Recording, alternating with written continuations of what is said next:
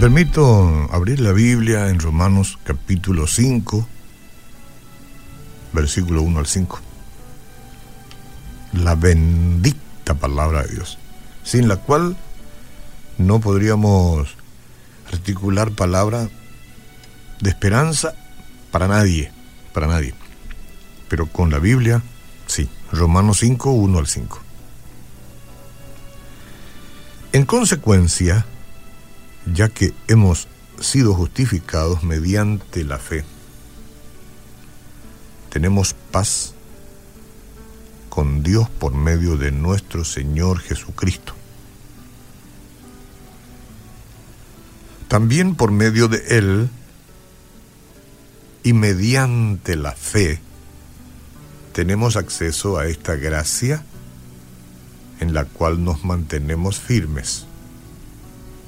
Firmes. Así que nos regocijamos en la esperanza de alcanzar la gloria de Dios. Qué grande regocijo. Y no solo esto, sino que también en nuestros sufrimientos. Subrayado. Nos regocijamos en la esperanza de alcanzar la gloria de Dios y no solo en esto, sino también en nuestros sufrimientos. ¿Cómo puede uno regocijarse en el sufrimiento? Dirá nuestro razonamiento. Bueno, lo que pasa es que sabemos que el sufrimiento produce perseverancia. La perseverancia produce entereza de carácter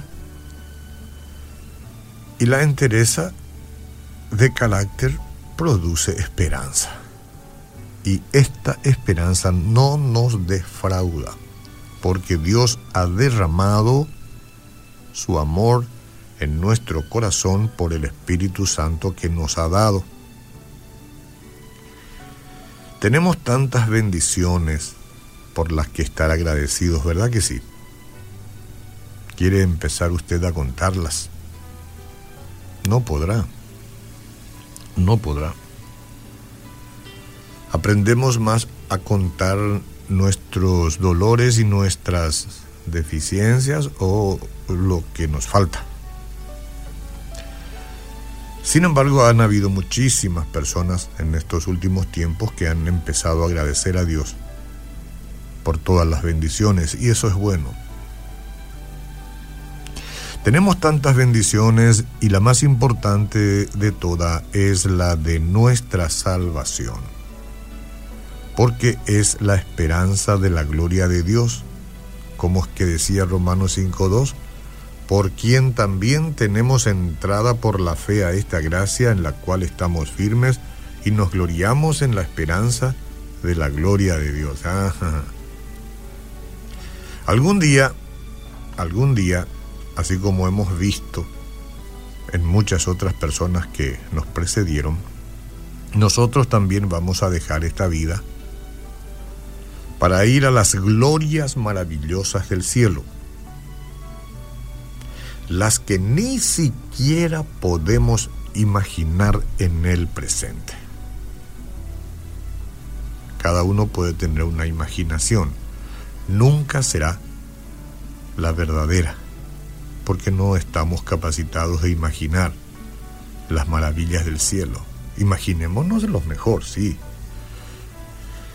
Entonces nosotros podemos dar gracias a Dios con gozo por una perspectiva tan asombrosa. Cuando por primera vez uno viaja a un país lejano, siempre que no haya tenido todavía una gráfica a través de los videos que hoy por hoy es tan fácil, tiene de cualquier manera una eh, expectativa del lugar. Hasta tanto no esté en el lugar soñado, no puede imaginar lo que de verdad es. Y con el cielo mucho más.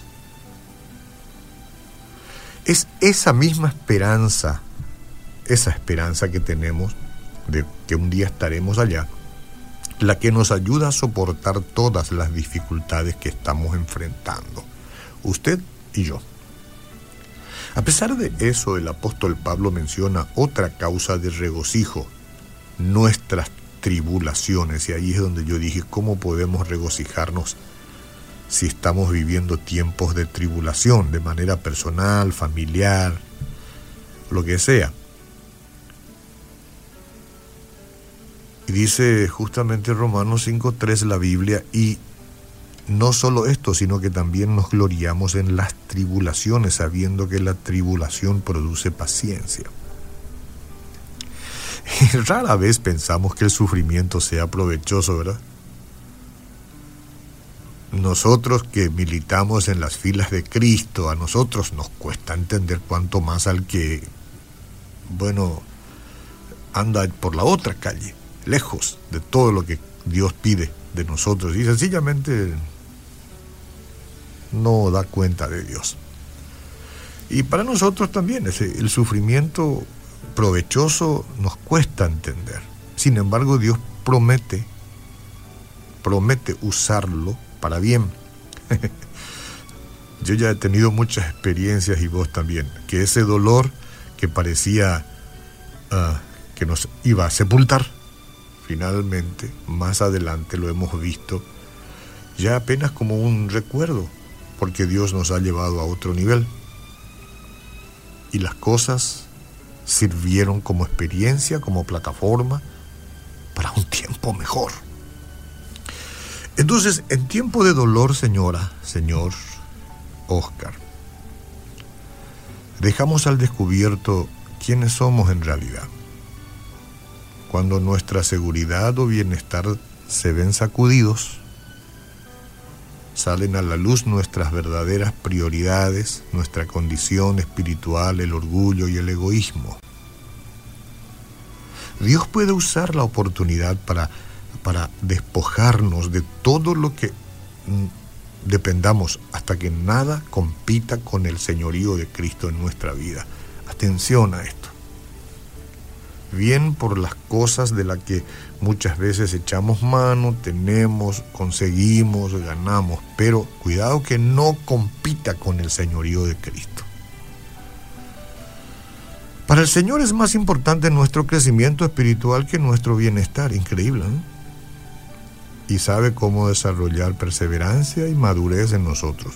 Puede que nos sintamos tentados a luchar o clamar por una salida, pero eso es mm, en nada nos ayuda. Nosotros podemos beneficiarnos del dolor aceptando lo que hace el Padre Celestial en tiempos de, de dificultad, sabiendo que nos está moldeando a imagen de su Hijo. Esto es teoría, pero debemos llevarlo a la práctica. Bueno, no, no siempre todo estará envuelto en dolor, señora, no cuando las cosas marchen bien, bueno, eh, esto es agradable, entonces viva y agradezca, pero no siempre es así. Y qué bueno que Dios no ve eh, esos momentos de dolor en nuestros sentimientos como una desgracia, sino para quienes lo aman, Él hace que finalmente redunde para una clase de bien que Él tiene preparado. Hoy quizás las lágrimas estén brotando de sus ojos, aunque ellas sean invisibles para los demás, para Dios no lo es.